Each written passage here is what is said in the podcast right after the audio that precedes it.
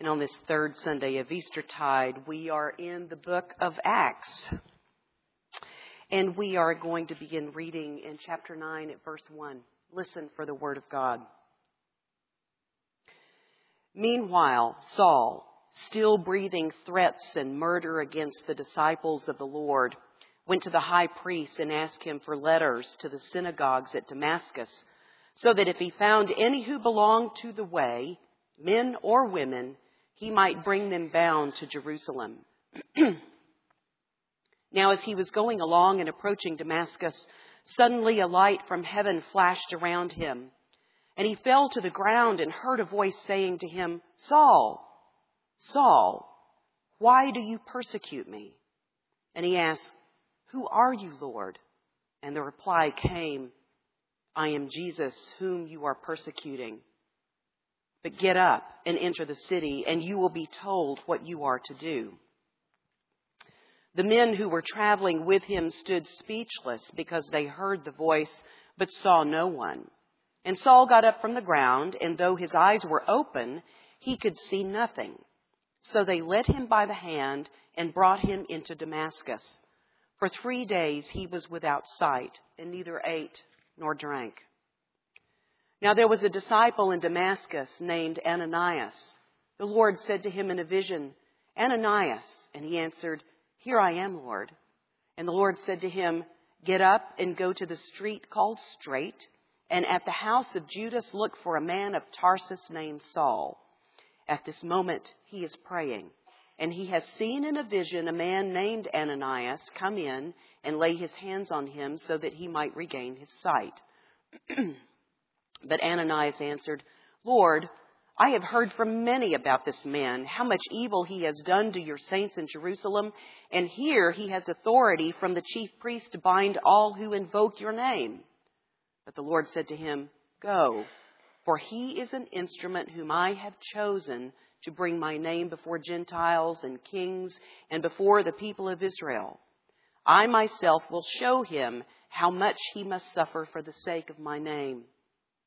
So Ananias went and entered the house, and he laid his hands on Saul and said, Brother Saul, the Lord Jesus, who appeared to you on your way here, has sent me so that you may regain your sight and be filled with the Holy Spirit. And immediately something like scales fell from his eyes, and his sight was restored. And then he got up and was baptized. And after taking some food, he regained his strength. For several days he was with the disciples in Damascus. And immediately he began to proclaim Jesus in the synagogues, saying, He is the Son of God. This is the word of God for the people of God. Thanks be to God. Amen.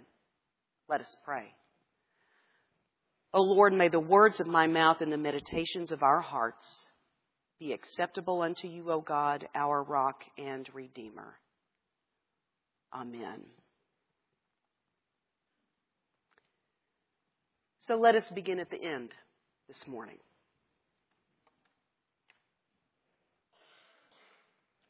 Let us begin at the end with these words. Then I saw a new heaven and a new earth and I saw the holy city, the new Jerusalem, coming down out of heaven from God.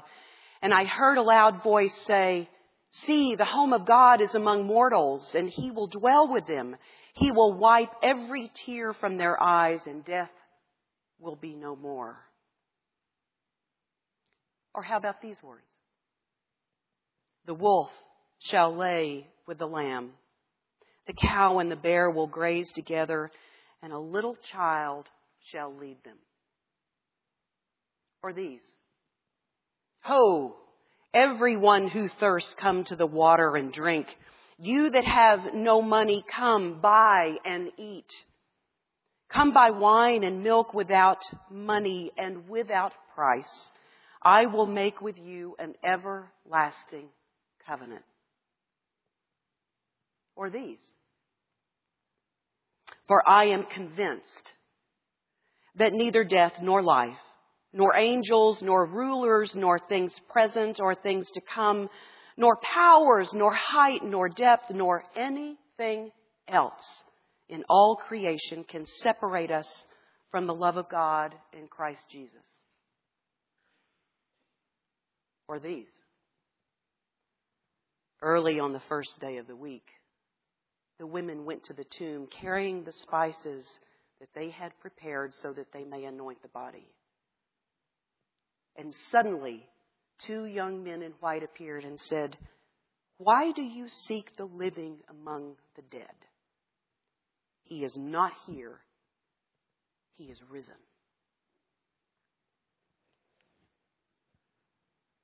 We begin at the end because when we consider the words about the end, it pulls us ever more deeply into God's story because these words are God's story. These words tell us about God's intent for all of creation and that God will do whatever it takes to bring the end about. And so in the resurrection of Jesus, we have the first fruits, as Paul calls it. We have the first sign of what God intends for all creation. And in beginning at the end, we begin to get an idea of what it means to let our story be taken up into God's story. If we are disciples of Jesus Christ, that is our aim, is to have our story woven into God's story. And what results is a reordering of our reality, a reorientation of who we are in the world. I'll give you a $500 seminary word. And that word is proleptic. In other words, for God, the end that is described in Scripture about what God intends is already reality. It is already God's reality. And as disciples, we are called to take that story that seems like it doesn't exist for us yet and bring it into the now. There is a movement like this. That's what living proleptically means.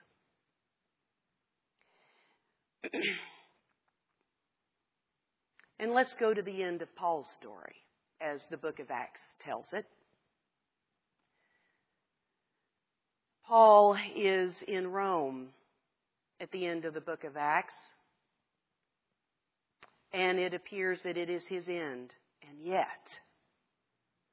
he preaches what he has experienced in the resurrected Christ. He preaches it to the end because he has been living proleptically into God's story. And so it is astonishing when we consider when Paul, who had been named Saul, when he first appears in the book of Acts, it is at the stoning of Stephen and he is holding the cloaks for everybody else who is throwing stones at Stephen. And he becomes very zealous in his persecution of those who call themselves Christian. The way the book of Acts describes it is the way, those who follow the way. And Saul would be one of those that I would think you couldn't change. Saul would be one of those who would be so entrenched in his own way of doing things. He was a Pharisee. He was a student of Gamaliel. He was of the tribe of Benjamin. He was also a Roman citizen. There was a great deal of privilege that was accrued to being a Roman citizen. Why? Why should he even consider changing? Because it was all going well, and he was right.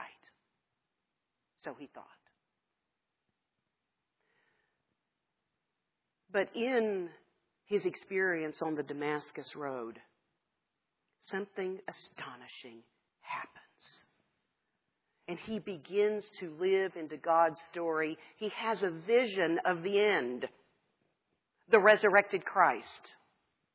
And he begins to live in that story, and it completely reorients his life. Completely.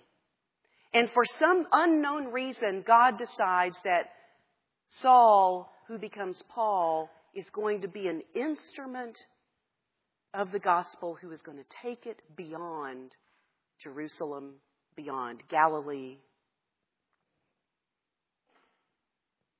What if? What if our story became subject to God's story in such a way? What if we lived our lives in a proleptic fashion with the end becoming our reality? What would happen here? What could happen in Garland? And we know from Paul's story that when we live into God's story, that it's not an easy path. It was not a cushy life for Paul. But the reality that God brought to bear in Paul's life was so astonishing that over 2,000 years later, we're still talking about it. My friends, here and now, change can happen. Such is the nature of God's story. Oh, Amen.